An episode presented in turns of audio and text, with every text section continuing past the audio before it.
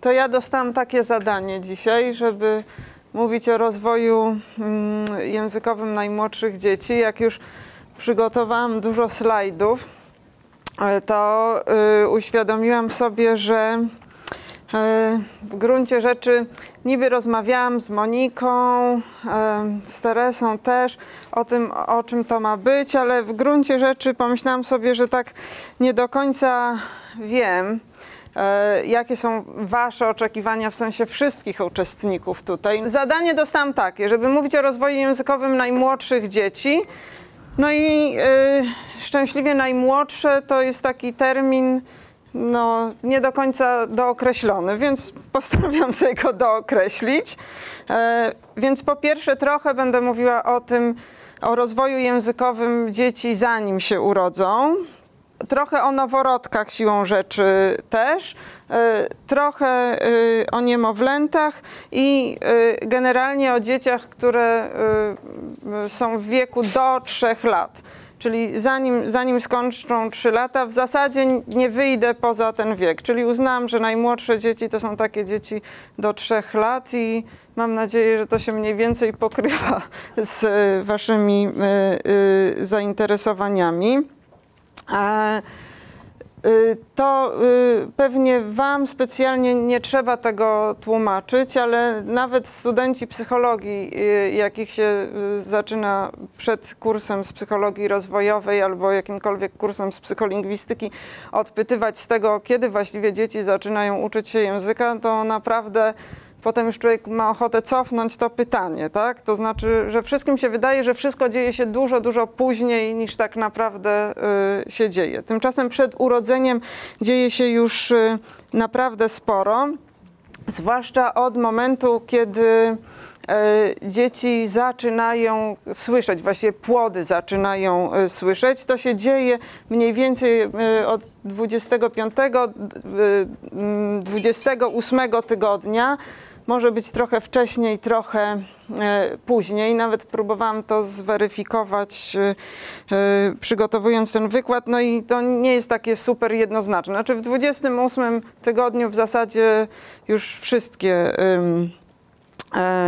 dzieci słyszą, a w dwudziestym piątym zdarza się, że słyszą. Więc mnie się kiedyś tak zdarzyło, że wydawało mi się, że to jeszcze mam dwa tygodnie do tego, żeby moje dziecko zaczęło słyszeć, a ono zaczęło reagować i tylko na wiolonczele i potem nawet się zorientowałam, dlaczego na wiolonczele, a nie na skrzypce. To o tym jeszcze e, powiem. No więc to jest taka cezura właściwie, można powiedzieć, że, że wcześniej e, odbiór dźwięków może być tylko za pomocą rezonansu poprzez e, tkanki matki, a e, uchem e, dzieci zaczynają słyszeć właśnie wtedy i to jest bardzo ważne i już wtedy y, doświadczenie z dźwiękami, jakie mają, ma znaczenie dla rozwoju y, językowego. Ale w ogóle cały pierwszy rok życia jest okresem takiej szczególnej wrażliwości, są różne terminy. Czasem się mówiło okres krytyczny, teraz raczej mm, używa się właśnie okresu uwrażliwienia czy wrażliwości yy, i rzeczywiście wydaje się, że on jest bardzo kluczowy. To dramatycznie widać w przypadku dzieci niesłyszących albo deprywowanych z jakichś powodów w pierwszym yy, roku życia, jeśli chodzi o dostęp do yy, dźwięków yy, mowy. No więc to taki będzie y, zakres y, tego, y, o czym będę mówiła. Dlaczego y, język jest y, taki ważny w ogóle w rozwoju i przekłada się na, na wiele innych y, sfer?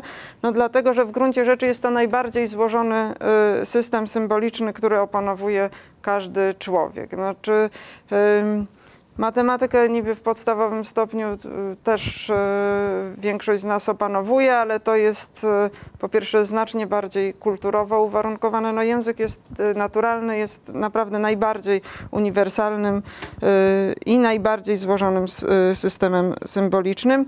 No i niestety nie każdy człowiek, czyli to nie jest tak do końca prawda, go opanowuje, ale dobrze wiemy, że jak go nie opanuje, no to oznacza, że ma y, poważne y, problemy.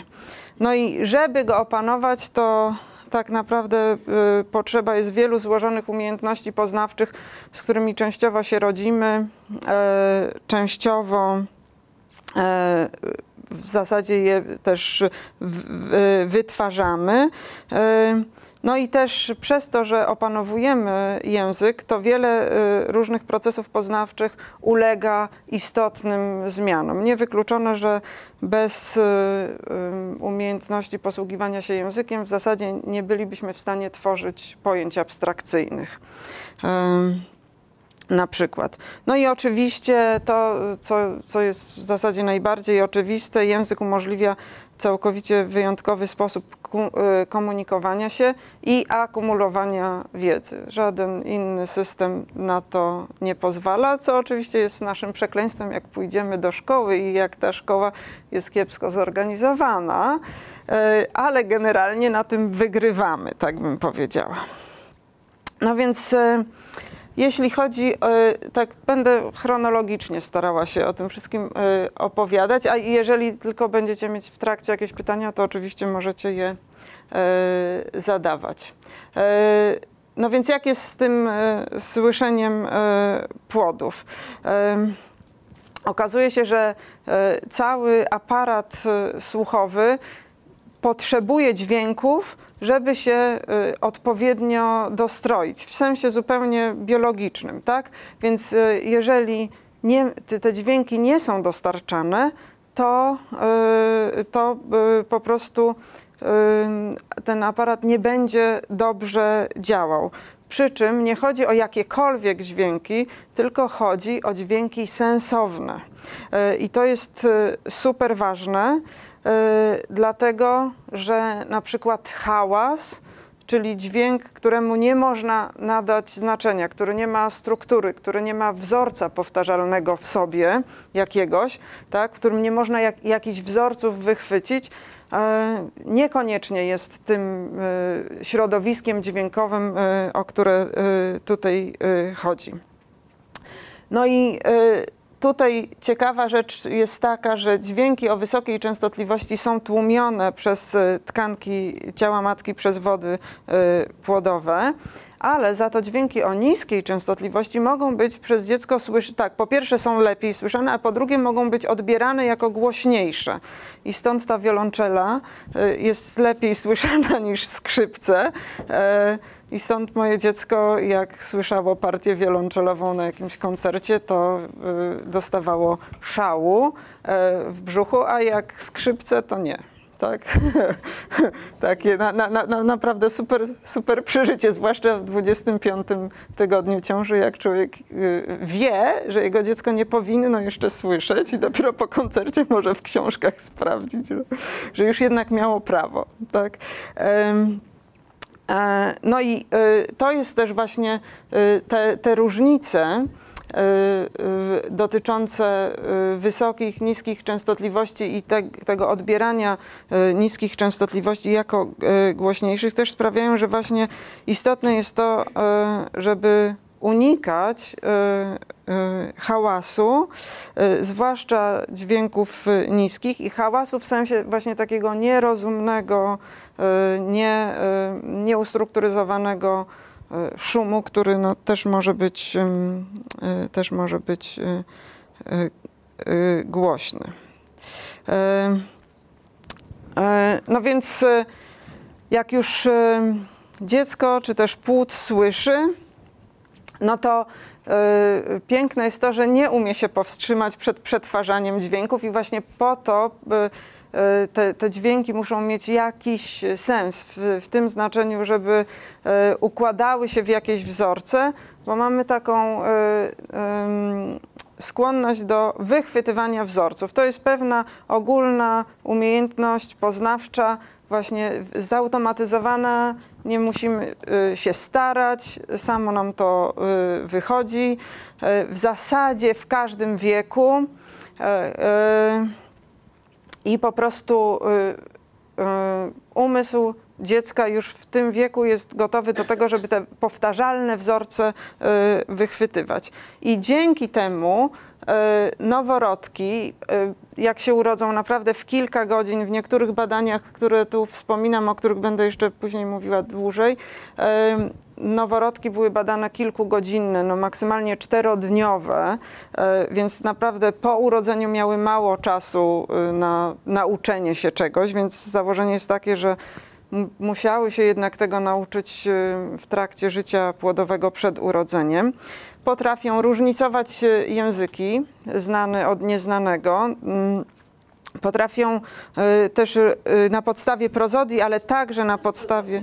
Prozodia to jest melodia, melodia, tak? Czyli tak, no każdy język ma charakterystyczną melodię jedną, no to jeszcze będę o tym mówiła. Na podstawie także pojedynczych dźwięków. To jest bardzo naprawdę dziwne, dlatego że zasadniczo to, co dziecko słyszy w macicy, to jest tak, no, słyszy w takim efekcie wanny, no, czyli nie jest w stanie pojedynczych dźwięków i pojedynczych na przykład słów, to, to już jakby inna sprawa, że nie potrafi wyróżnić pojedynczych słów, ale, ale pojedyncze dźwięki są bardzo trudno wychwytywalne wtedy, tak? A mimo to sam pojedyncze dźwięki mowy jest w stanie różnicować dziecko od razu po urodzeniu.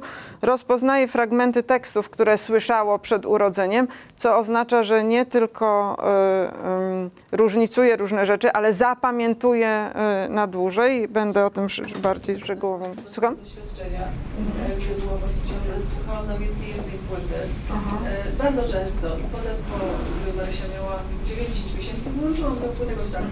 I ona się bawiła i nagle zamarła, gdy ja włączyłam tę płytę i siedziała i słuchała właśnie. Tak. No, no więc właśnie coś takiego można uzyskać mniej więcej w warunkach eksperymentalnych, tak? Bo takie dane anegdotyczne, tak samo jak te dane anegdotyczne o tej mojej wiolonczeli, tak? No to no jakby zawsze można je poddać wątpliwość, ale tak, badania to potwierdzają, tak?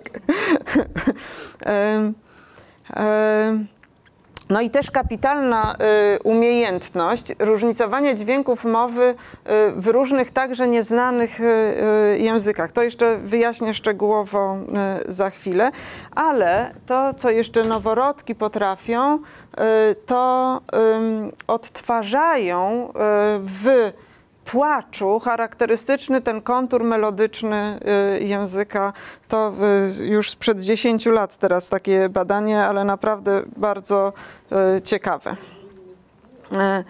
no i, y, y, no i y, wiedzą coś o języku, w sensie takim, że ten strumień mowy, który do nich dociera, analizują i y, y, są w stanie y, y, wyciągać pewne wnioski, oczywiście wyciągać w cudzysłowie, ale też y, oczywiście wiedzą coś o użytkownikach y, tego języka. Na przykład rozpoznają y, głos y, własnej matki od y, głosu innej y, kobiety, ale też y, angażują się w protokonwersacje, to znaczy y, no po prostu rozmawiają z nami, tak? To jakby każdy, kto miał do czynienia z noworodkiem, to wie, że jak się do niego mówi, to noworodek słucha, jak się przestanie, no to on się wtedy odzywa, prawda? Czyli właśnie takie naprzemienne zabieranie y, głosu. No właśnie, P to znaczy, że to było badane y, y, w y, okresie płodowym, y, W w noworodkowym, a N y, y, niemowlęcym. Tak, czyli jakby tutaj też miałam takie oznaczenie, bo y, y, większość tych rzeczy jednak, y, większość tych badań to były badania na noworodkach, czyli wnioskujemy pośrednio, że one się nauczyły tego, ale jest coraz więcej takich badań, kiedy się bada przed urodzeniem w ogóle dzieci i akurat to rozpoznawanie głosu własnej matki to było badanie na płodach po prostu, tak, y, prze, przed urodzeniem zrobione. E, e, No właśnie, i tutaj jest przykład z tego badania, jak bije serce płodu, kiedy słucha mamy albo nieznanej kobiety, i w momencie, kiedy zaczyna słyszeć głos matki, to rośnie tempo bicia serca, szybciej bije serce, tak? Ale co ciekawe, jak słyszy nieznaną, głos nieznanej kobiety, to opada mu to, czyli jakby to nie jest tak, że pozostaje na, obojętne na niezmiennym poziomie, tak? tylko, tylko zmniejsza się tempo bicia serca.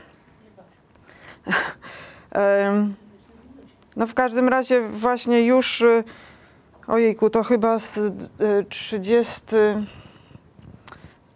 Nie, przepraszam, to były dzieci, to były dzieci właściwie już prawie gotowe do urodzenia, trzydziesty ósmy tydzień, tak?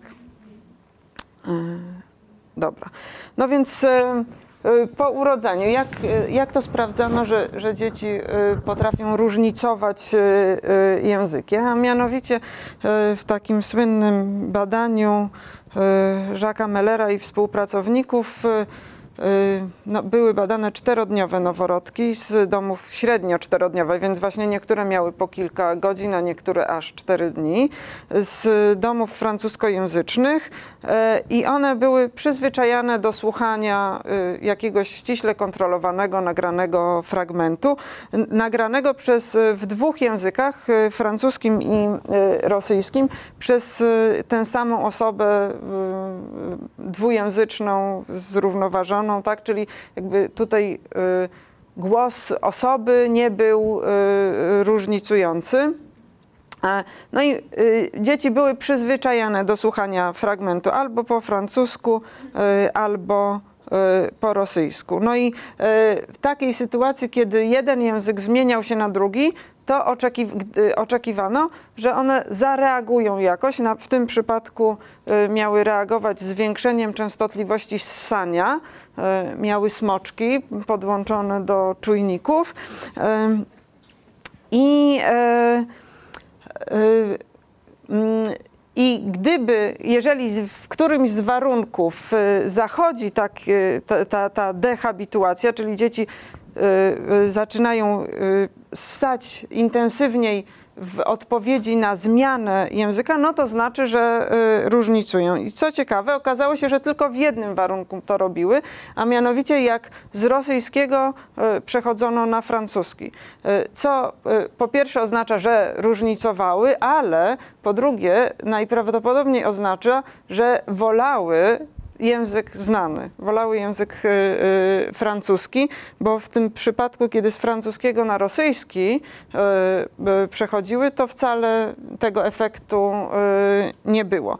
Co więcej, potem to badanie wielokrotnie było powtarzane w różnych y, y, kombinacjach i y, y, okazało się, że y, że ten efekt preferencji w wieku dwóch, trzech miesięcy znika i wtedy już im było wszystko jedno, czy znany, czy nieznany, i się y, przełączały. No ale teraz tak, te dzieci, y, y, to były dzieci właśnie no, z domów francuskojęzycznych, czyli jeden język był dla nich znany.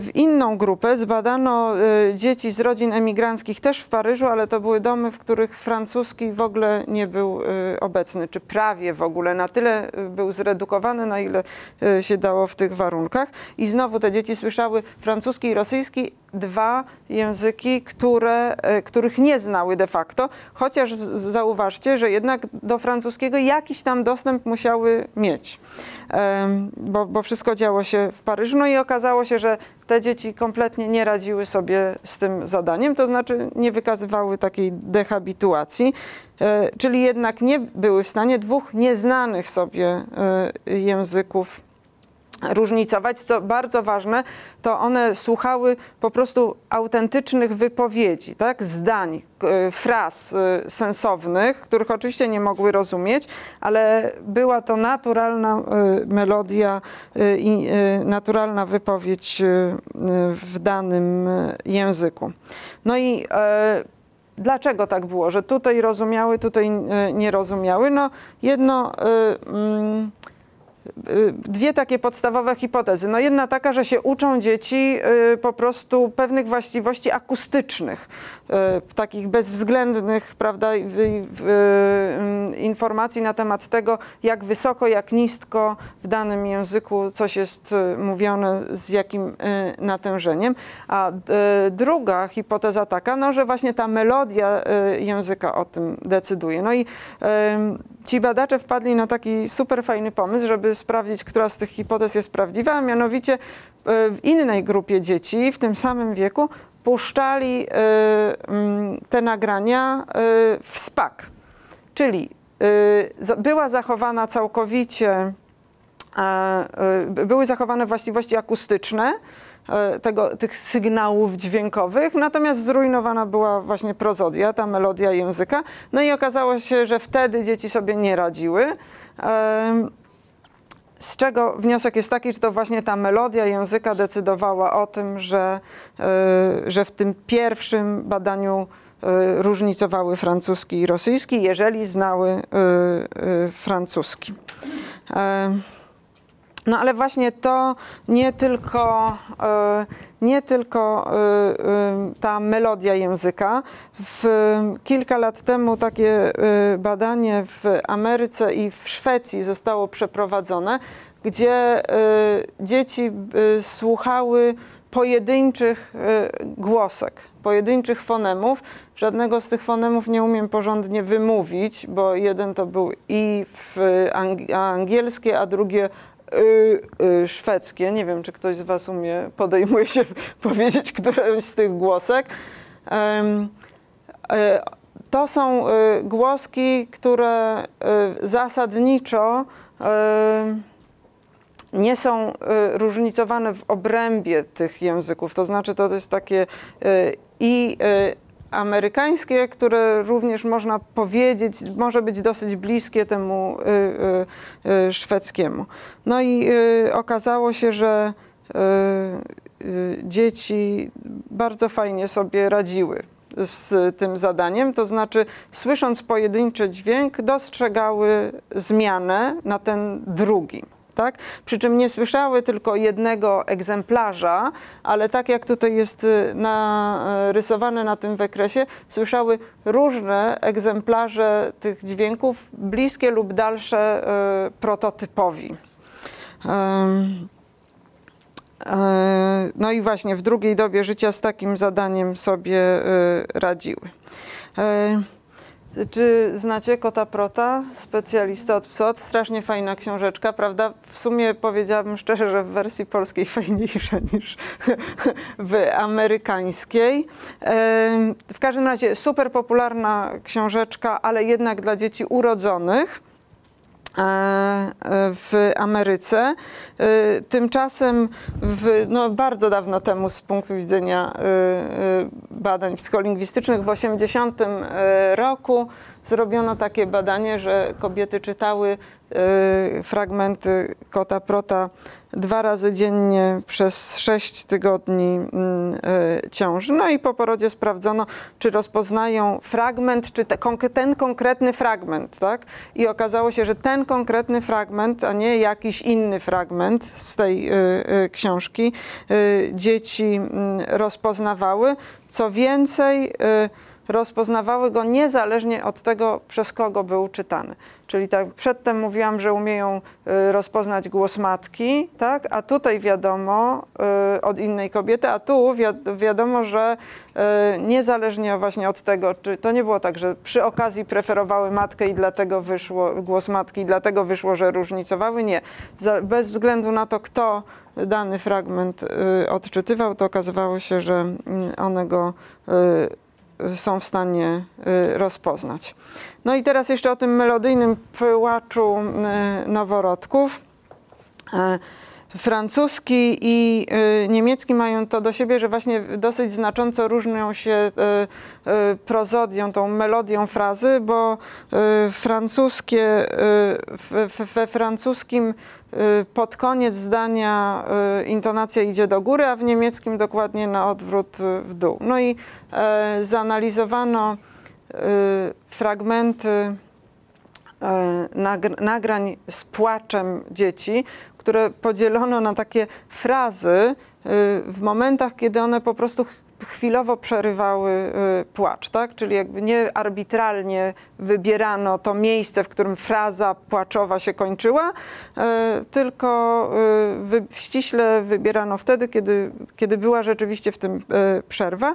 No i potem sprawdzano charakterystykę akustyczną tych, tego płaczu, no i zobaczcie, okazuje się, że płaczą inaczej, tak, po francusku i po niemiecku. Właściwie to jest pierwsze, to, to jest pierwsze badanie, które pokazuje, że w tak wczesnym wieku w jakiejkolwiek produkcji widać świadectwo tego, że dzieci w jakiś sposób już dźwięki mowy, mowy otaczające je musiały przetworzyć, tak? Bo cała reszta to są jednak takie badania, które dotyczą tego, co dzieci są w stanie zróżnicować, ale to jest wszystko kwestia ich percepcji, a nie tego, co produkują. No dobrze, i wreszcie to rozmawianie od urodzenia. Właściwie ono czasem to się może odbywać też przed Znaczy przed y, terminem urodzenia, tak bym powiedziała. Colwyn Trevarthen, który jest y, y, no, od, od bardzo, bardzo wielu lat y, to bada, pokazuje takie piękne filmiki wcześniaków y, kangurowanych, które y, rozmawiają ze swoimi rodzicami, y, na, naprawdę małych, tak, wcześniaków, które rozmawiają ze swoimi rodzicami w trakcie kangurowania. E, no i właśnie te protokonwersacje charakteryzują się tym, że, że mają pewien rytm, że rzeczywiście następuje wymiana, to znaczy y, interlokutorzy respektują fakt, że ktoś inny właśnie mówi, czyli wydaje dźwięki w zasadzie. No ci rodzice też tak za bardzo inteligentnie wtedy się tam nie wypowiadają, prawda? Y, no i właśnie są zsynchronizowani. A w gruncie rzeczy nie do końca wiemy, y, jak to jest wrodzone, ale wiemy, że tuż po urodzeniu dzieci posiadają fantastyczne umiejętności y, naśladowcze, które y, y, nie bardzo jak mają wynikać z ich wiedzy. Y, I to y, Andrew Melcov, y, młody Andrew Melcov na, y, na tych zdjęciach pokazuje właśnie noworodkom y, języki. Nie tylko zresztą, bo widzicie, że różne inne miny one też robią. I to są dzieci, które generalnie nie powinny wiedzieć w sensie percepcyjnym, że mają język albo że mają usta, bo one siebie jeszcze nigdy nie widziały na przykład w lustrze, nie widziały swoich odbić, tak? Ale jakoś dziwnie tak się składa, że są w stanie odzwierciedlić to, co widzą u kogoś innego. No i właśnie Melcov twierdzi, że w związku z tym, że jest to pewna wrodzona umiejętność rozpoznawania przedstawicieli własnego gatunku i naśladowania. Tak. No i teraz jeszcze taka rzecz, która ma, która się już bardziej rozciąga na cały pierwszy rok życia, a mianowicie to ta percepcja głosek. Powiedziałam na początku, że dzieci są w stanie we wszystkich językach różnicować głoski i rzeczywiście w ciągu pierwszego pół roku życia to akurat są takie klasyczne badania Werker i Tis, ale, ale wiele innych badań też ten efekt pokazywało. Dzieci angielskie tutaj i częściowo hinduskie były, miały różnicować kontrasty występujące w angielskim i kontrasty niewystępujące w angielskim, a za to występujące w tym y, języku y, y, salisz. I co się okazało? Okazało się, że do y, ośmiu, y, wieku ośmiu miesięcy angielskie dzieci, amerykańskie akurat, angielskojęzyczne y, y, dzieci radziły sobie z różnicowaniem y, i tego języka, który znały, i tego, który nie znały. Czyli kontrast, który nie występuje w ich języku, y, takie różnicowanie, o którym y, znowu nie jestem w stanie powiedzieć, czy y, wypowiedzieć go prawidłowo, zapewne, tak, tutaj zapisane fonetycznie, były w stanie y, wychwycić. Natomiast y, zobaczcie, że z wiekiem traciły tę y, y, umiejętność y, i y, dzieci y, anglojęzyczne tam na górze traciły tę umiejętność, tak?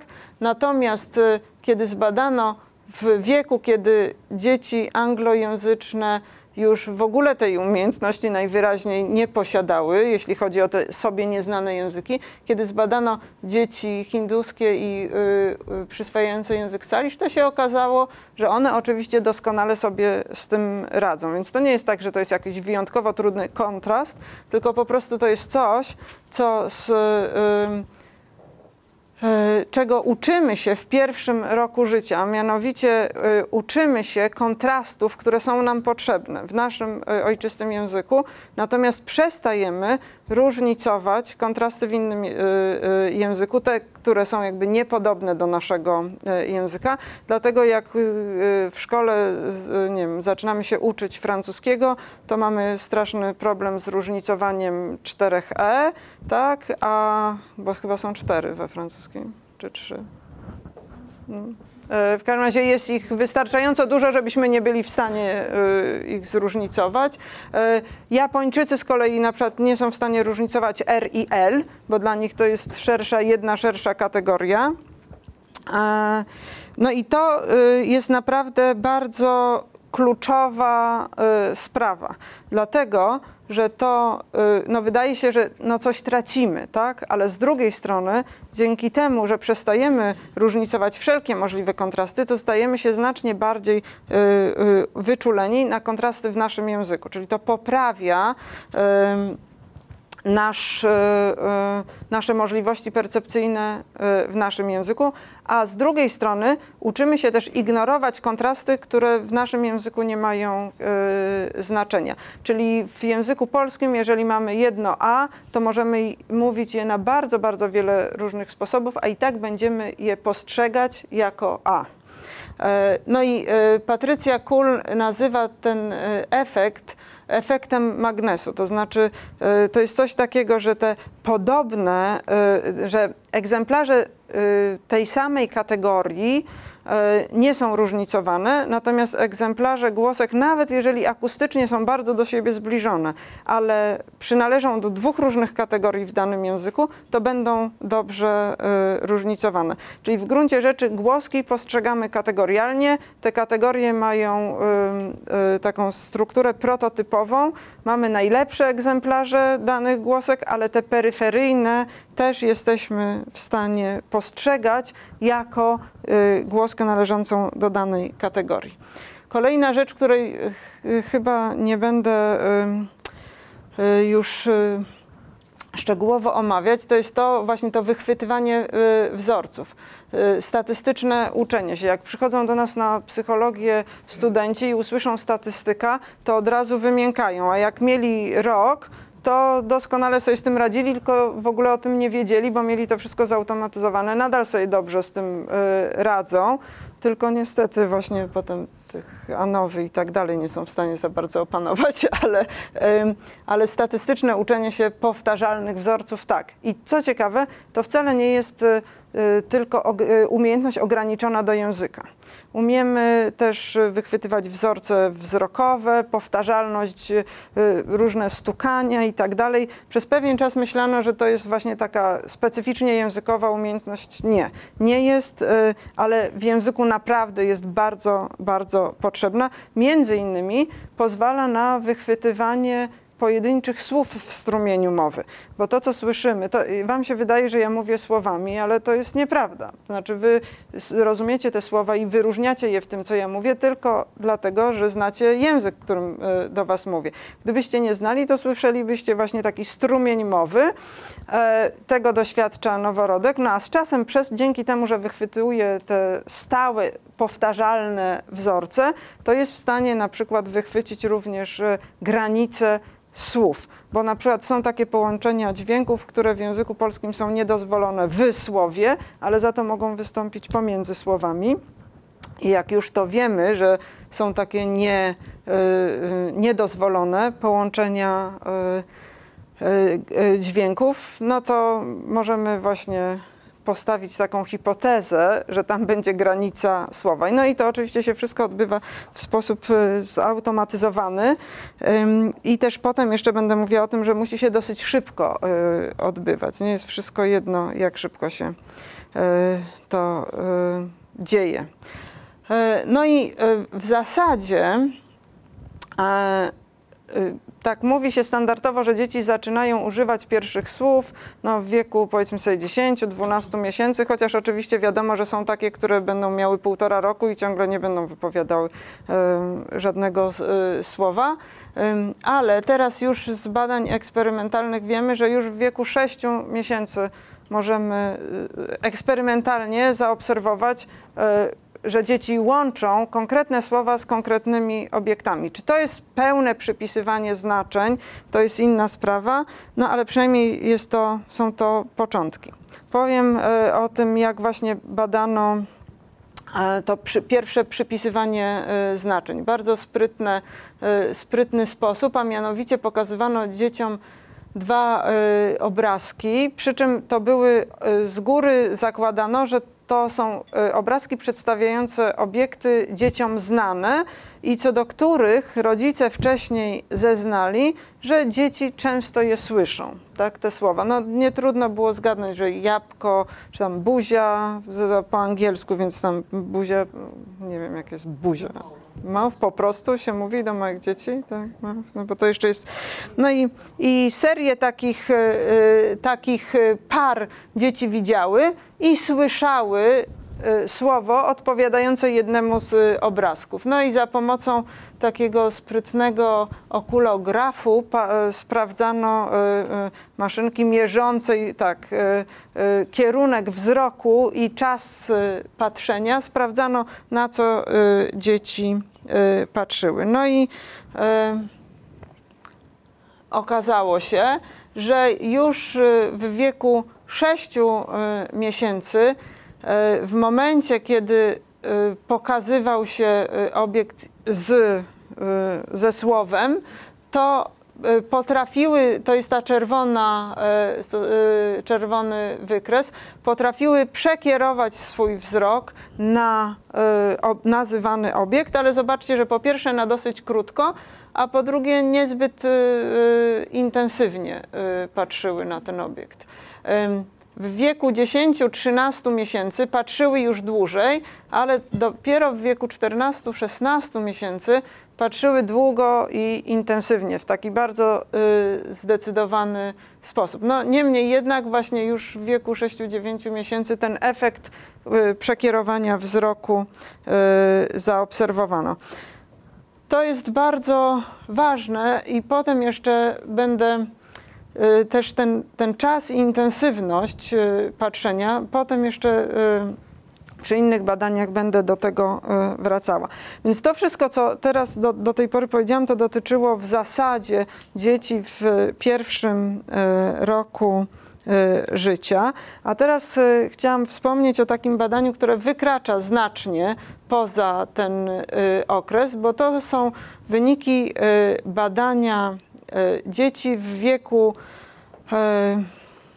sześciu do dziewięciu lat. Przepraszam, nie sprawdziłam tego i w związku z tym nie pamiętam. W każdym razie to były dzieci zdecydowanie w wieku późno przedszkolnym lub wczesnoszkolnym i tylko one różniły się między sobą tym, co się z nimi działo w pierwszym roku życia.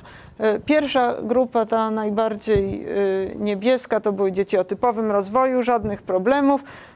Drugie, druga grupa to były dzieci, które doświadczyły utraty słuchu, ale po wieku, po, po pierwszym roku życia. Trzecia grupa to były dzieci, które nie słyszały, ale na jedno ucho tylko. Czwarta grupa to były dzieci, które słyszały, które nie słyszały od urodzenia, ale które były zaaparatowane albo miały implant przed pierwszym, przed ukończeniem roku. Czwarta to taka, które nie słyszały, ale były zaaparatowane po pierwszym roku życia. No i ta ostatnia grupa to bardzo specyficzny naprawdę eksperyment naturalny. Dzieci, które miały deficyt witaminy B w pierwszym roku życia na skutek złego składu mleka modyfikowanego w Izraelu. No po prostu wyszła zła partia. No tak. I teraz zobaczcie, dlaczego tak szczegółowo o tym mówię. To są wyniki rozumienia złożonych zdań. Trzy pierwsze grupy bardzo dobrze sobie z tym zadaniem radziły. Zasadniczo rozumiały wszystko, co miały rozumieć. Dzieci, które były zaaparatowane w, przed ukończeniem pierwszego roku, też bardzo dużo, chociaż trochę mniej niż te trzy pierwsze grupy rozumiały. I przy czym naprawdę to było zadanie przystosowane do rozumienia składni, gramatyki, tak? Czyli nie mówimy teraz o znaczeniu słów, tylko o tym, czy one były w stanie tą składnię wychwycić. Natomiast zobaczcie, że te dzieci, które były głuche od urodzenia i były zaaparatowane po okresie pierwszego roku, to nie jest tak, że one nie rozumiały. Rozumiały około sześćdziesiąt sześć procent. Czyli co trzeciego zdania nie rozumiały statystycznie rzecz biorąc, tak? Czyli wyobraźcie sobie, co by było, gdybyście wy teraz, słuchając mnie, co trzeciego zdania nie rozumiały, tak? Niektórych rzeczy nie rozumiem. Ale nie ze względu na składnię. A poza tym zapisujecie sobie, czego nie rozumiecie i potem mnie o to spytacie. I um. No więc, no i to jest też bardzo smutny i też przykład tego, że to nie jest tylko kwestia środowiska, w sensie środowiska społecznego, dźwięków, mowy, komunikacji i tak dalej. To jest też kwestia odpowiednich warunków biologicznych, tak? Po prostu jeżeli mamy, jeżeli nie mamy tej, tej witaminy B, która jest potrzebna po prostu do, fizycznie do rozwoju mózgu, tak? Ma, ma do odegrania pewną rolę, no to to potem po latach może mieć podobne mm, efekty. Jak brak dostępu do y, środowiska y, językowego. Więc to, co, dzieci, to co, co potem się dzieje, no to w zasadzie można powiedzieć, tak już zaczną mówić, no to końca temu nie ma. Niektórym to więcej czasu zajmuje, niektórym mniej, niektóre szybko zaczynają mówić bardzo dużo, a niektóre tam posłowie, posłowie, posłowie, posłowie. No ale tak czy inaczej, te pierwsze słowa statystycznie pojawiają się w wieku dziesięciu do dwunastu miesięcy, również statystycznie, przeciętnie około osiemnastego miesiąca następuje coś, co często jest określane jako wybuch słownictwa, to znaczy, że właśnie po takim okresie dodawania pojedynczych słów do swojego słownika dziecko nagle ni stąd, ni zowąd zaczyna mówić bardzo dużo. Nie wszystkie dzieci tego doświadczają i też są spory takie, czy, czy rzeczywiście można mówić o czymś takim, ale są różne pomysły teoretyczne na wyjaśnienie tego, skąd to się y, y, bierze, dlaczego nie od razu wybucha albo y, dlaczego w ogóle możliwe jest takie przyspieszenie. No i są też takie szacunki, że w wieku, w, tych, w ciągu tych pierwszych sześciu lat życia zasadniczo dziecko statystycznie rzecz biorąc uczy się około dziewięciu do dziesięciu nowych form dziennie. To jest szacunek zrobiony dla angielskiego, gdzie formy słów w zasadzie się nie różnią prawie, no jest tylko ta liczba mnoga, gdzie się tam dodaje s, tak, ale no i te, powiedzmy sobie, że jeszcze czas przeszły, no ale generalnie ta odmiana wszelaka w angielskim jest szczątkowa. Nikt tego porządnie nie policzył dla języków fleksyjnych i nie sprawdził, jak to się przekłada na zasób słownictwa w sensie znajomości ró- liczby różnych y, y, słów. No, y, ale jest to jeden z najbardziej, y, najczęściej cytowanych szacunków, tak? Carey siedemdziesiąt osiem. Y, No i nie można naprawdę zapominać o ogromnych różnicach indywidualnych. To jest strasznie ważne, bo to też utrudnia bardzo diagnozę i powiedzenie, czy, no, czy to jest ok, że moje dziecko jak ma dwa lata, to mówi trzy słowa, czy jednak to nie jest ok. No, na, na szczęście potem powiem, że możemy sobie już jakoś dla języka polskiego z tym radzić. No ale no ja mówię dużo o słowach zawsze, dlatego że ja po prostu lubię słowa. Czasem mówię, że po prostu składnia to już jest dla mnie za skomplikowana. Ja już wolę takie pojedyncze słowa, wystarczy jak dla mnie. Ale w związku z tym no, zbieram pracowicie argumenty za tym, że, że, że zasób słownictwa jest bardzo ważny. No i po pierwsze on wspiera kategoryzację, to znaczy dzieci, które mają większy zasób słownictwa, są lepsze w różnych zadaniach kategoryzacyjnych, czyli na przykład potrafią lepiej rozdzielać różne zbiory obiektów ze względu na nazwę. Jeżeli poda im się jakąś nazwę, mówi im się na różne obiekty bardzo różnie wyglądające, to jest kito, to jest kito, to jest kito, to jest kito na przykład, a o czymś innym mówi się, że jest bato. To są oczywiście sztuczne słowa niewystępujące w języku i jak potem da się dziecku tak, takie zadanie, żeby od oczywiście to się nie robi w wieku, tam roku, w ten sposób, że się wydaje polecenie, a teraz bardzo proszę, żebyś oddzielił kito od bato. tylko, tylko daje się dzieciom zbiór y, zabawek, które wcześniej były nazywane kito i bato i on, dzieci mają po prostu taką spontaniczną tendencję do oddzielania ich. Tak? I jedne są w tym y, efektywniejsze, inne mniej. Ale co ciekawe, te, które mają największy zasób słownictwa, to są właśnie najbardziej efektywne w tym, żeby spontanicznie rozdzielać te obiekty, nawet jeżeli te obiekty są bardzo różne percepcyjnie, czyli to nie jest tak, że wszystko, co było niebieskie, leci na lewo, a wszystko, co czerwone, na prawo, albo wszystko, co okrągłe, tak? Nie, nie, nie. No to jakby w tych eksperymentach o to dbano, żeby tylko słowo było sposobem na przypisanie do kategorii. No i y, to jest ciekawa rzecz, do tego jeszcze wrócę, że zasób słownictwa jest skorelowany z tempem przetwarzania. I to jest y, super ważna rzecz, że tak naprawdę, y, żeby dobrze uczyć się y, języka efektywnie, to musimy w miarę szybko go przetwarzać. Jeżeli mamy problemy z tempem przetwarzania, to okazuje się, że potem mamy gorsze jakby wyniki, y, y, jeśli chodzi o rozwój y, językowy. No i to jest właśnie też związane z tym zasobem słownictwa, czyli im więcej słów znamy, tym, yy, tym szybciej jesteśmy w stanie radzić sobie z, na przykład właśnie z tym, żeby popatrzeć na to, co jest yy, nazywane. No ale co najistotniejsze, ten zasób słownictwa pozwala pój- przewidzieć wiele różnych yy, rzeczy, wiele lat później, tak? W szczególności na przykład sześć lat później w badaniach Marchman i Fernwald badano sześć lat później ogólny rozwój językowy, czyli nie tylko słownik, pamięć roboczą i inteligencję niewerbalną i okazało się, że zasób słownictwa wszystkie te trzy zmienne przewidywał sześć lat później. To naprawdę jest dosyć mocny wynik. Natomiast y, prędkość przetwarzania słów przewidywała i y, poziom rozwoju językowego i pamięć roboczą, ale nie inteligencję y, y, niewerbalną. No, w każdym razie oba te czynniki, prędkość, y, tempo przetwarzania i zasób słownictwa miały znaczenie dla y, późniejszych wyników. To wszystko oczywiście znaczy, że w zasadzie im lepsze warunki rozwoju językowego zapewnimy dzieciom w tym pierwszym okresie, tym no, statystycznie rzecz biorąc, one mają większą szansę na to, żeby potem sobie dobrze językowo radzić. A to między innymi oznacza, że będą mogły się lepiej uczyć w szkole i tak dalej, tak?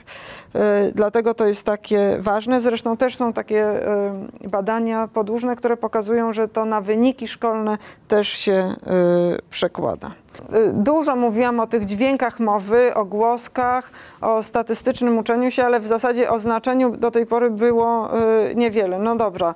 Jak dziecko widzi jabłko, to w wieku sześciu miesięcy, jak miało często z jabłkiem do czynienia, to szybko na nie spojrzy, okej, okay, ale e, tak naprawdę to przejście do e, używania znaczeń słów nie jest wcale takie bardzo oczywiste. No, e, po pierwsze dlatego, że, naz, że słowa z reguły, wiek, zdecydowana większość słów, które e, używamy, to są nazwy kategorialne, czyli e, nie oznaczają konkretnych egzemplarzy, tylko pewne kategorie, ale uczone są na konkretnych przykładach. Czyli ja mówię krzesło na coś, co może wyglądać bardzo, bardzo różnie, prawda? A dziecko musi z tego wywnioskować, czym jest krzesło, czyli tą, tą krzesłowatość, esencję, tak platońską esencję krzesłowatości musi z tego y, wydobyć. Więc tak naprawdę dzieci sobie super szybko z tym nie radzą i wszyscy wiemy, że różne śmieszne rzeczy mówią na początku, nadmiernie rozszerzając znaczenia albo y, y, zawężając. No ja byłam bardzo szczęśliwa, jak moja najstarsza córka mówiła, y, zaczęła do mnie mówić mama, akurat pod nieobecność mojego męża, no i wszystko się jakby y, wyjaśniło, jak on wrócił i ona stanęła przed nim, wzięła rączki do góry i powiedziała mama. No i wtedy się okazało, że to mama to znaczyło weź mnie na ręce, bo właśnie sobie uświadomiłam, że nigdy w żadnym innym kontekście ona tego nie mówiła, tylko jak stawała przede mną, akurat tylko ja byłam do dyspozycji i podnosiła rączki do góry. No więc to, to wiele takich różnych śmiesznych historii. Jedzie wcale nie musi być na początku czasownikiem oznaczającym jechanie, chociaż często będzie, ale dopóki nie zauważymy, że nasze dziecko na samochód stojący też mówi jedzie i nie tylko na samochód, prawda, i tak dalej. No ale co ciekawe, mimo że dzieci mają te problemy z ustalaniem granic znaczeń, to tak naprawdę jednak jakiś element znaczenia są w stanie błyskawicznie załapać, nawet po jednokrotnej ekspozycji. I takie najsłynniejsze badania Carey, też siedemdziesiąt osiem czy dziewięć, pokazują, że wystarczy, że jeden raz usłyszą słowo i jeszcze po czterech tygodniach coś będą z niego załapywały. Tak? Natomiast, żeby tą krzesłowatość, czy tą mamę, czy ten jadący samochód były w stanie dobrze tam odgraniczyć od innych słów, no to jednak potrzebna jest duża liczba y, y, ekspozycji. Y, to, są, to są dzieci... Y, nie, to znaczy... Ta akurat Carey badała dzieci w wieku trzech lat, yy, natomiast potem fast mapping też było yy, dobrze poniżej trzech lat wykazane właśnie yy, chyba mniej więcej od dwudziestego do dwudziestego czwartego miesiąca są takie mm, y, badania. Natomiast no to, to opracowywanie znaczeń, no to jak ono się już zacznie w wieku mniej więcej dwudziestu osiemnastu do dwudziestu miesięcy statystycznie rzecz biorąc, no to potem trwa bez końca. Znaczy my też potrafimy użyć słowo, które żeśmy ze dwa razy usłyszeli w niewłaściwym kontekście potem, prawda? Właśnie to jest też ciekawe, że ten proces w zasadzie się nie kończy, tylko że my y, potem już na tyle dużo słów znamy, że y, nie do końca chętnie, też pewnie nie, nie do końca mamy okazję, żeby się wielu nowych y, słów uczyć, no, ale na przykład w szkole to jest y, poważny problem, tak? Uczenie się nowych słów i po prostu jest dużo terminologii na wszystkich przedmiotach y, i też jakby one często są uczone powierzchniowo, no to jakby jest inna historia, ale, ale w gruncie rzeczy proces jest ten sam, czyli też potrzebne jest wiele ekspozycji, wiele różnych kontekstów.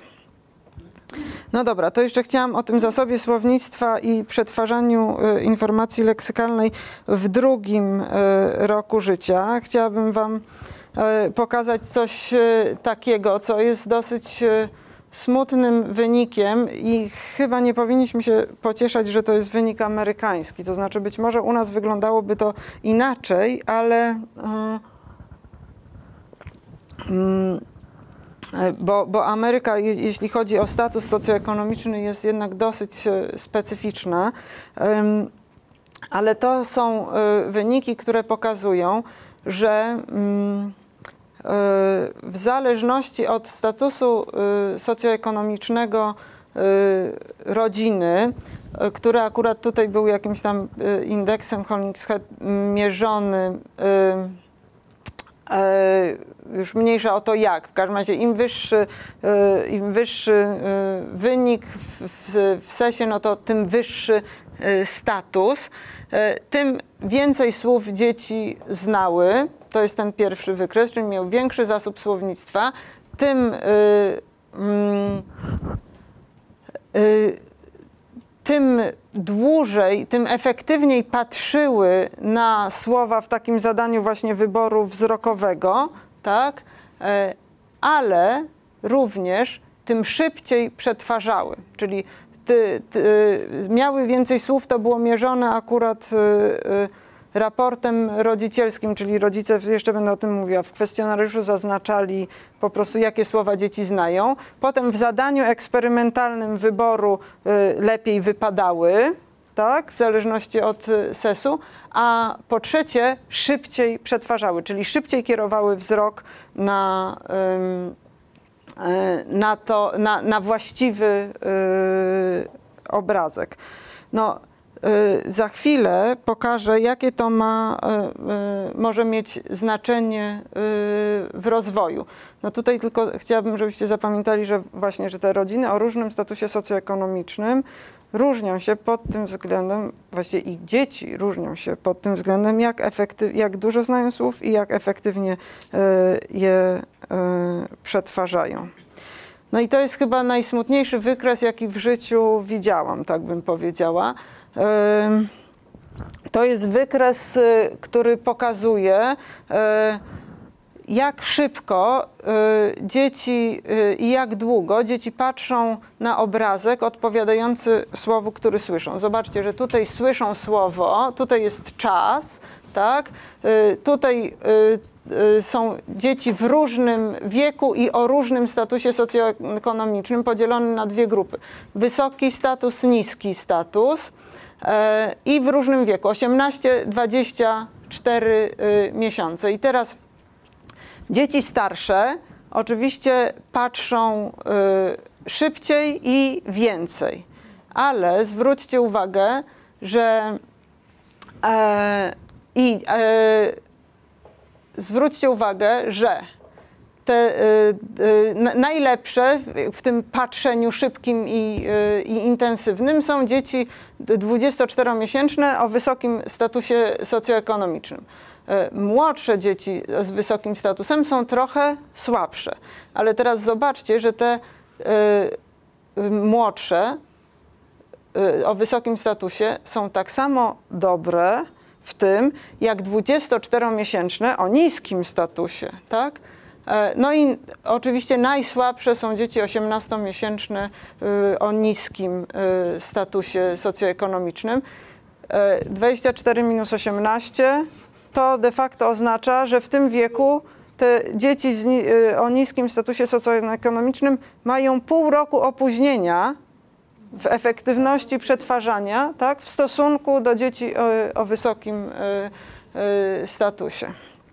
Więc to jest naprawdę, naprawdę mocny wynik, uważam, tak? Znaczy pokazujący, że już w tym wieku mo- mogą być takie opóźnienia i to jest coś, czego nie zobaczymy. Tak, to się, to się przekłada oczywiście na codzienne funkcjonowanie, ale gołym okiem w warunkach naturalnych czegoś takiego nie wychwycimy, prawda? To jest no, efekt eksperymentalny. To jest właściwie coś, co pokazuje podobną zależność innych badań. Znowu, jak długo dzieci patrzyły w zależności od tego, jaki był poziom wykształcenia ich matek. No i zobaczcie, że to w Ameryce po prostu z każdym kolejnym stopniem ten czas patrzenia się na, na, na ten kluczowy obiekt się podnosił. Te badania dotyczące słów, one po prostu tak, z jednej strony to jest łatwiej badać naprawdę słowa niż zdania, czy dyskurs już zwłaszcza, ale to wszystko jest ze sobą powiązane, więc to jest tak, że tak naprawdę im więcej słów dzieci znają, tym będą bardziej złożone zdania tworzyły. Chociażby dlatego, że słowa w ogóle mają nie tylko ten, to, jakby to znaczenie, tę semantykę w sobie zawierają, ale również pewien komponent gramatyczny, czyli tak naprawdę im więcej słów znamy, tym bardziej wiemy, z czym one się mogą łączyć, z jakimi innymi słowami. No i oczywiście słowa, na, te, te, te badania, o których pokazywałam, to właśnie te, które pokazywałam, to w zasadzie dotyczyły rzeczowników, ale oczywiście słowa należą do różnych kategorii gramatycznych i też jest długa historia na ten temat, jak one się, jak te kategorie gramatyczne zachowują się w rozwoju, ale tę historię to sobie wycięłam stanowczo z, z tej dzisiejszej prezentacji. W gruncie rzeczy nie umiemy tak naprawdę powiedzieć, kiedy dzieci twórczo zaczynają posługiwać się regułami gramatycznymi. To jest naprawdę spora kontrowersja. Niemniej jednak, bez względu na to, czy posługują się twórczo i czy mają abstrakcyjne reguły gramatyczne, czy nie, to w wieku dwóch lat, statystycznie rzecz biorąc, powinny zacząć tworzyć zdania. Na ogół to robią.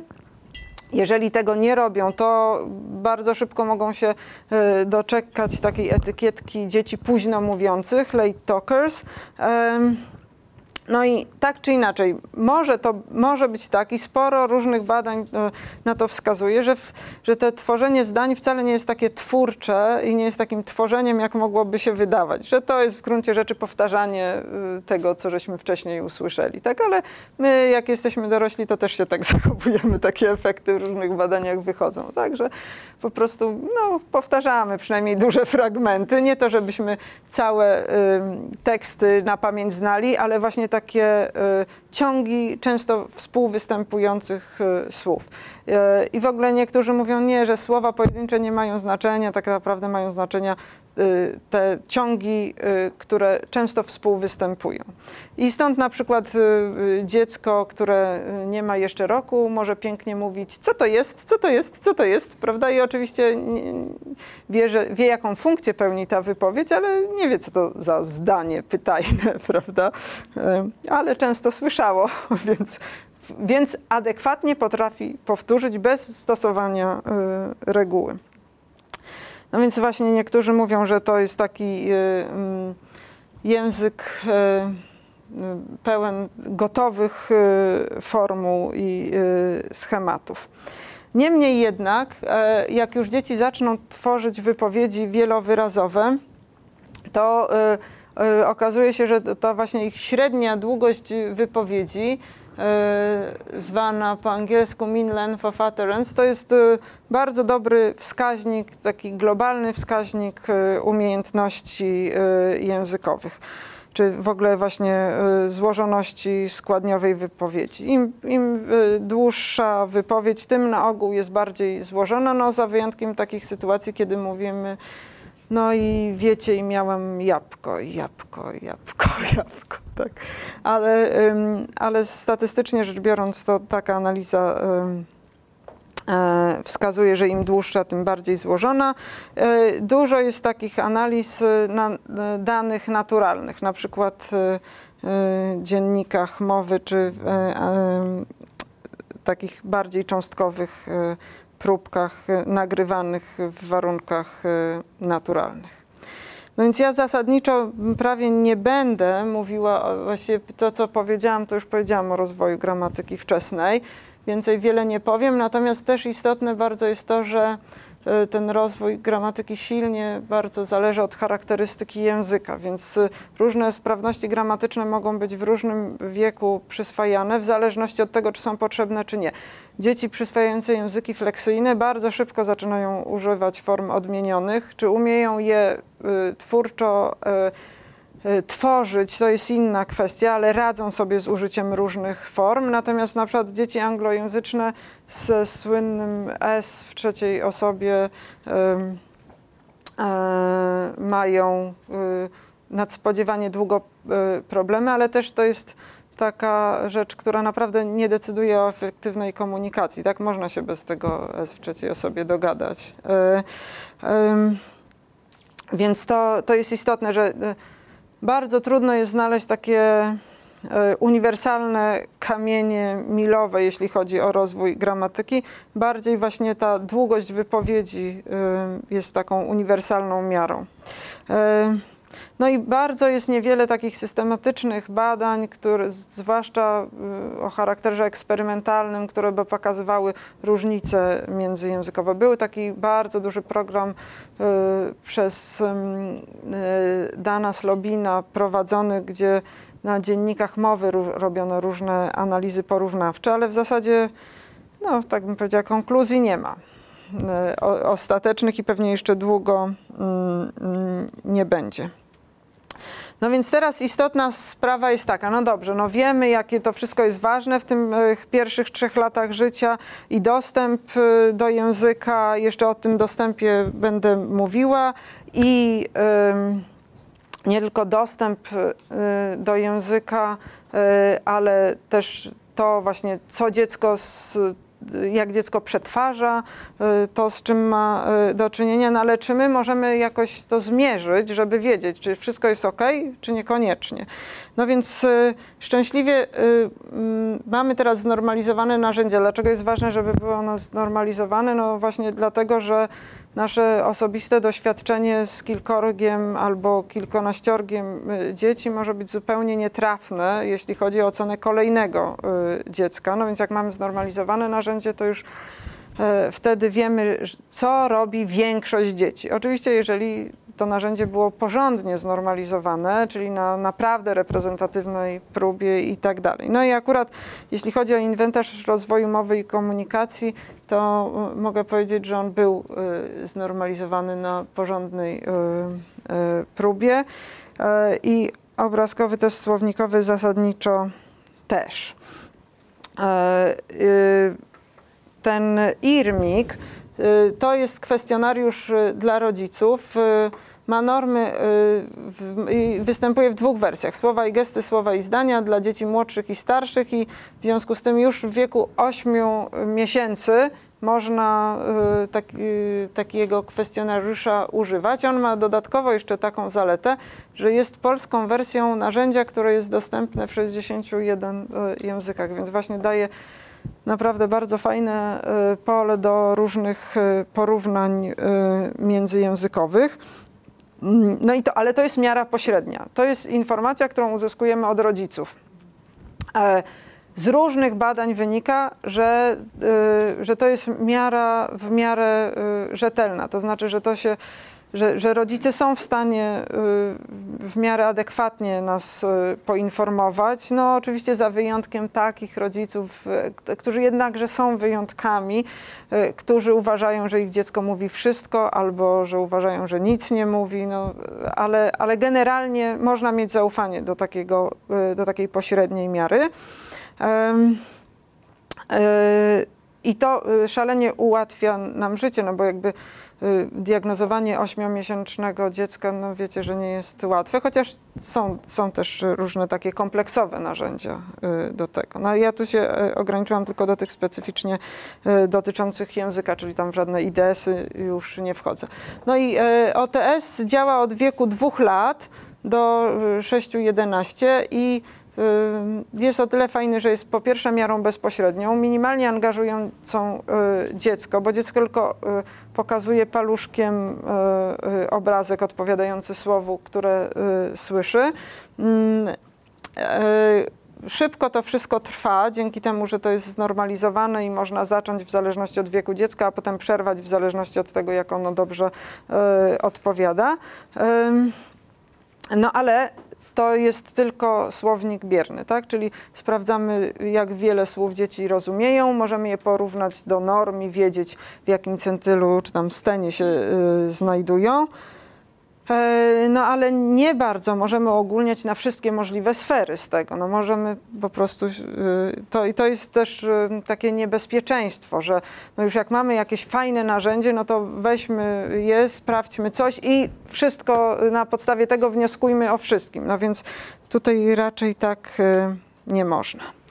No to teraz jeszcze chciałam na koniec, prawie na koniec, powiedzieć, dlaczego to jest takie, jeszcze dwie rzeczy będę mówiła o tym, dlaczego to jest takie ważne, dostęp do bogatego środowiska językowego i czy można jakoś próbować tym środowiskiem, jakoś to środowisko stymulować. No więc najpierw, czy ten, dlaczego on jest taki ważny, ten dostęp. No już widzieliście te, te serie badań, które pokazywały związek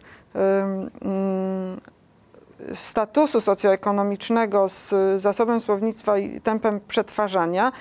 Pośrednio y, można z tych badań wnioskować, że to właśnie jest to środowisko językowe y, z, jakoś jest związane z tym sesem. I są różne badania, których ja nie pokazywałam, które pokazują, że tak naprawdę to nie chodzi o ten status socjoekonomiczny, że to nie jest jakaś taka zmienna naprawdę jakby determinująca wszystko, że jak już nie mam wykształcenia i słabo zarabiam, to już moje dziecko na pewno będzie w życiu nikim, tak? To nie jest tak.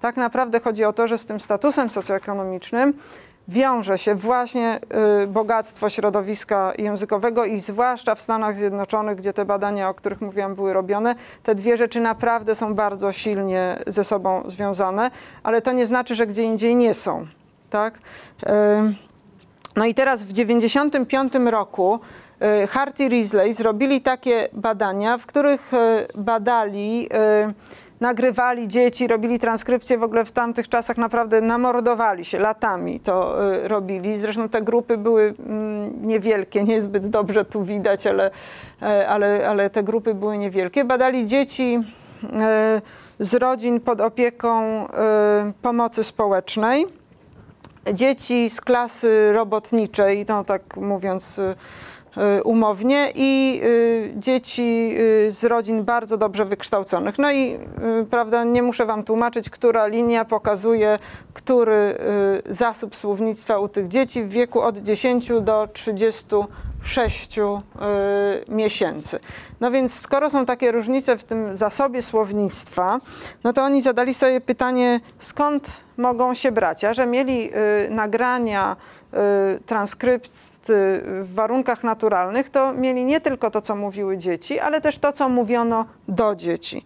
No i okazało się, że jak wykonali taki szacunek, jak wiele słów w ciągu pierwszych, tutaj jest, tu jest wiek trzech lat, tutaj już jest wiek czterech lat, jak wiele słów dzieci z tych trzech typów rodzin słyszały w swoim otoczeniu, to okazało się, no, że jest gigantyczna różnica. No i znowu nie widzicie tego bardzo dobrze, ale ta różnica wynosi w ciągu całych trzech lat życia trzydzieści milionów słów. Tak? Czyli dzieci z rodzin pod y, y, opieką pomocy społecznej słyszały w całym swoim życiu y, dotychczasowym, do wieku trzech lat, tr- łącznie trzydzieści milionów słów mniej niż y, dzieci z rodzin, no w tym wypadku akurat po prostu uniwersyteckich, tak? E, no, y, no to y, łatwo jest połączyć te dwa fakty. No jak tak, y, takie są różnice, no to nie dziwota, że te dzieci naprawdę y, dużo mniej słów znają. I to jest taki pierwszy podstawowy wynik y, y, tych badaczy z dziewięćdziesiątego piątego roku. Oni potem jeszcze wrócili do tych dzieci i sprawdzali, jak się to ma do ich wyników w nauce. W, dwudziestym, w dwa tysiące trzecim roku opublikowali taką pracę, no i niestety się miało. Znaczy, no niestety w tym sensie, że te dzieci z rodzin pod opieką pomocy społecznej były, miały najsłabsze wyniki szkolne, też najsłabsze wyniki, jeśli chodzi o rozwój językowy. Ale co istotne i co często jest zapominane w, w tej historii, bo to jest naprawdę jedno z, z bardzo często cytowanych badań, oni też badali nie tylko różnice ilościowe, ale i jakościowe. No i co się okazało? Że u rodzin o wysokim statusie zdecydowanie przeważały pozytywne wzmocnienia. Tak? Czyli dzieci często słyszały pochwały, też znacznie częściej po prostu słyszały takie wypowiedzi niesłużące temu, żeby albo pochwalić, albo zganić. Akurat tego tutaj nie mam na, na, na, na tym slajdzie. Więc y, zobaczcie, jakie są różnice. Y, rodziny, w rodzinach o wysokim statusie y, stosunek pochwał do zakazów był sześć do jednego. Y, w rodzinach y, tej klasy pracującej, powiedzmy sobie rodzin robotniczych, y, dwa do jednego. Natomiast w tych y, o najniższym statusie był odwrócony, czyli tych zakazów było więcej, yy, dwa razy więcej yy, niż pochwał. No i teraz przeskoczę bardzo szybko yy, do yy, tego, jak yy, tego typu różnice w środowisku językowym yy, mogą w późniejszym wieku, w późniejszym, czyli w tym wypadku w wieku czterech do sześciu lat, mogą się przekładać na funkcjonowanie mózgu. To są takie badania, w których brano pod uwagę w, ba- w takich nagraniach, wielogodzinnych nagraniach w domu, w taki zautomatyzowany system, gdzie się nagrywa osiem godzin dziennie, dziecko chodzi z jakimś aparacikiem zaszytym w kamizelkę. I, yy, i potem yy, ten system Lena automatycznie szacuje liczbę słów, czyli nie ma żadnych transkrypcji i takich rzeczy. Szczegółów nie znamy, ale umiemy efektywnie oszacować yy, yy, liczbę słów mówionych przez dziecko, liczbę słów skierowanych do dziecka, ale też, co istotne, yy, liczbę yy, yy, w... Yy, wymian konwersacyjnych, tak? Czyli jak często y, rodzic z dzieckiem y, rozmawiał i jak często dziecko miało okazję mówić coś w takiej y, konwersacji. No i okazało się, że y, te dzieci, które y, najwięcej rozmawiały, czyli miały najwięcej tych wymian konwersacyjnych, również jak je potem, niezależnie od tych nagrań, wsadzono do skanera, to y, miały najsilniej aktywowane obszary mózgu odpowiedzialne specyficznie za mowę. Czyli najintensywniej przetwarzały, y, przetwarzały informację y, językową, no oczywiście w zupełnie innych y, y, warunkach. I teraz sprawdzano oczywiście, czy jest zależność y, między liczbą słów u tych dzieci i do nich skierowanych i y, tą aktywnością mózgu w obszarach y, y, związanych z językiem. I była. Tylko że zależność między tymi wymianami konwersacyjnymi a aktywnością mózgu była większa.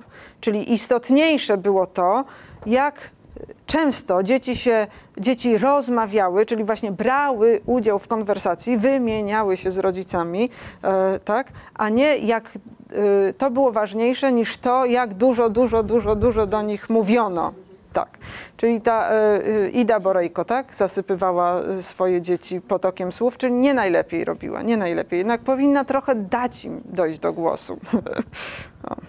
Więc z jednej strony dużo, na pewno, na pewno warto, żeby mówić dużo do dzieci, ale z drugiej strony trzeba też dzieciom dawać okazję do tego, żeby one mówiły.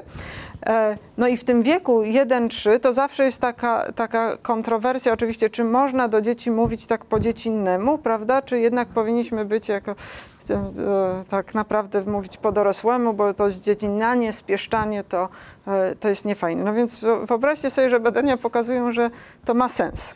Tak, czyli intuicje, intuicje rodzicielskie są generalnie pod tym względem dobre, chociaż zwróćcie uwagę, że jak dziecko wyrasta, a na przykład babcia nie przestaje do niego mówić tak jak to roczniaka, no to potem bywają kłopoty, zgadzam się z tym, tak? Natomiast w tym pierwszym okresie, zwłaszcza w pierwszym roku życia, to jest całkiem potrzebne, dlatego że to jest takie naturalne upraszczanie dziecku sytuacji. Są większe kontrasty, jak zaczynamy piszczeć, to siłą rzeczy te kontrasty robią się większe.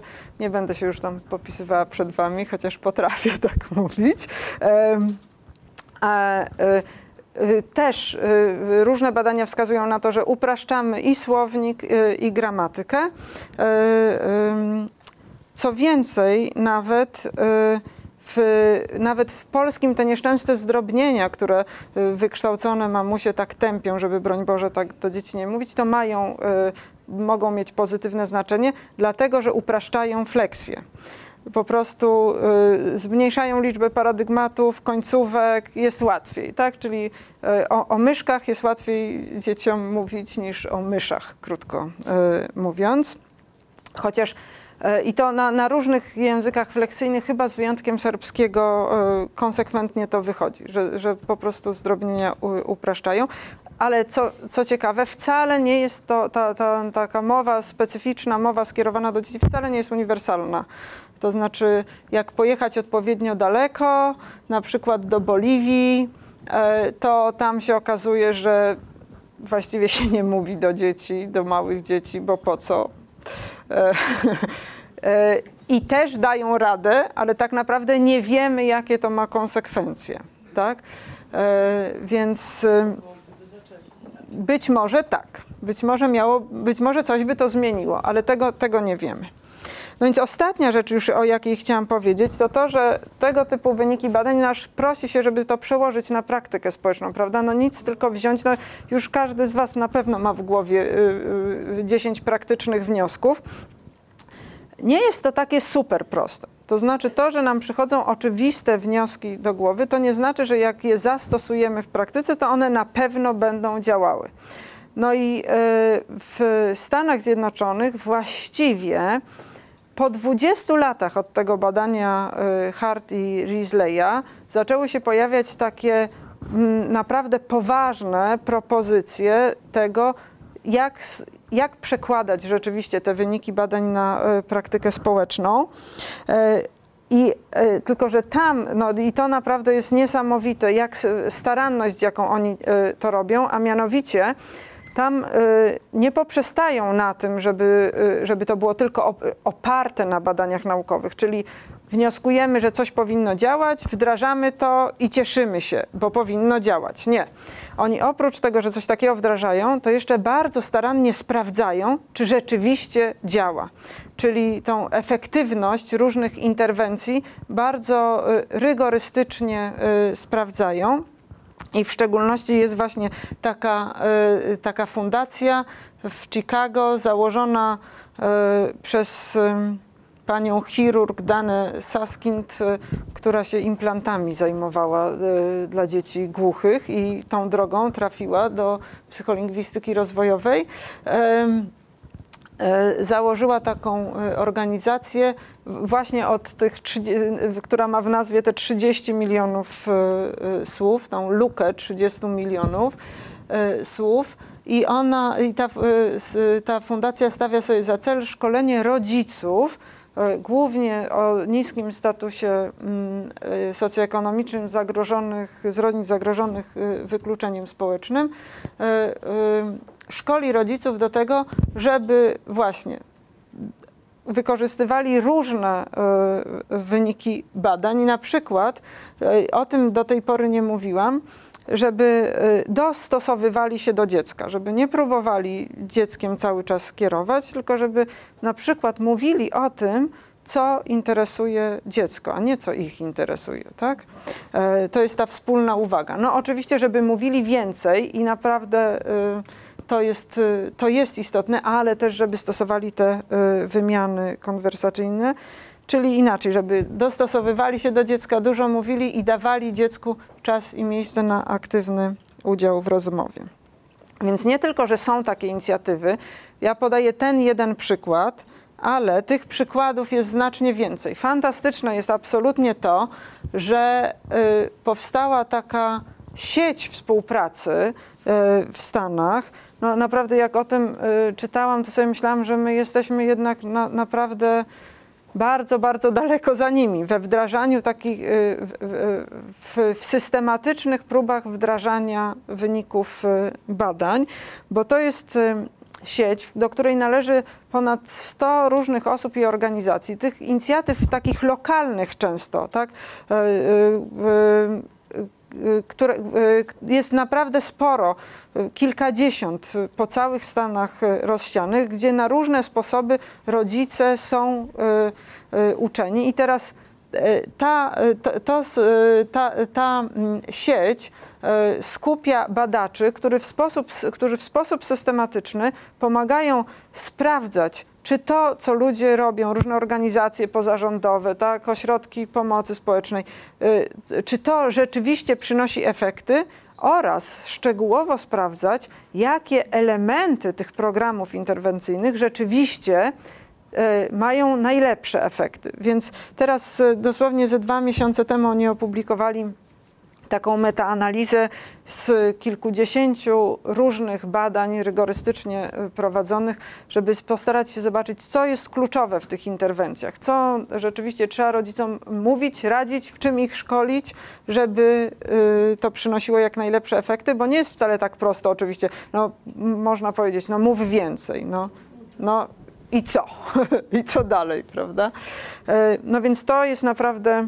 super ważne. To właściwie aż się prosi, żeby zakończyć takim niewinnym pytankiem, no to co my możemy zrobić wobec tego z tym wszystkim? Jak już tyle wiemy, tak? Niewiele z tych właściwie w Polsce nie było żadnych takich badań. Właściwie gdyby tutaj Przemek Tomalski koło mnie stał, to pewnie też z ręką na sercu by mógł potwierdzić, że na dużą skalę tego typu badań, które by pokazywały w naszych warunkach różne tego typu efekty nie było, no ale wydaje mi się, że dostatecznie dużo wiemy ogólnie, żeby próbować różne rzeczy wdrażać.